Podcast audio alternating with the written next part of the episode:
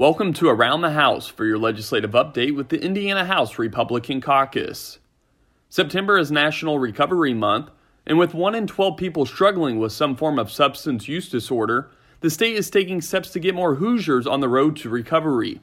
State Representative Cindy Ledbetter of Newburgh, a member of the Indiana Commission to Combat Substance Use Disorder, says Indiana is investing more than $54 million in community catalyst grants supporting 37 treatment programs across the state.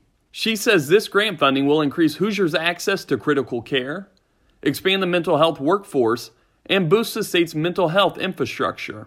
In Indiana, we want to expand access to quality mental health care and help Hoosiers connect with important services. With these grants, more communities will be able to implement important programming and address behavioral and substance use disorders.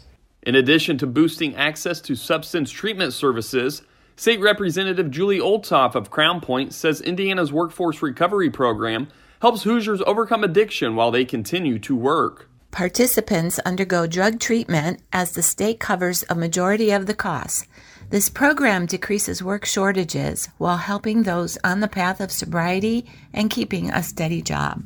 To connect with Indiana's workforce recovery program, visit wellnessindiana.org/recovery. Hoosiers can also call the state's Be Well Crisis Helpline at 211 and speak with trained counselors at any time.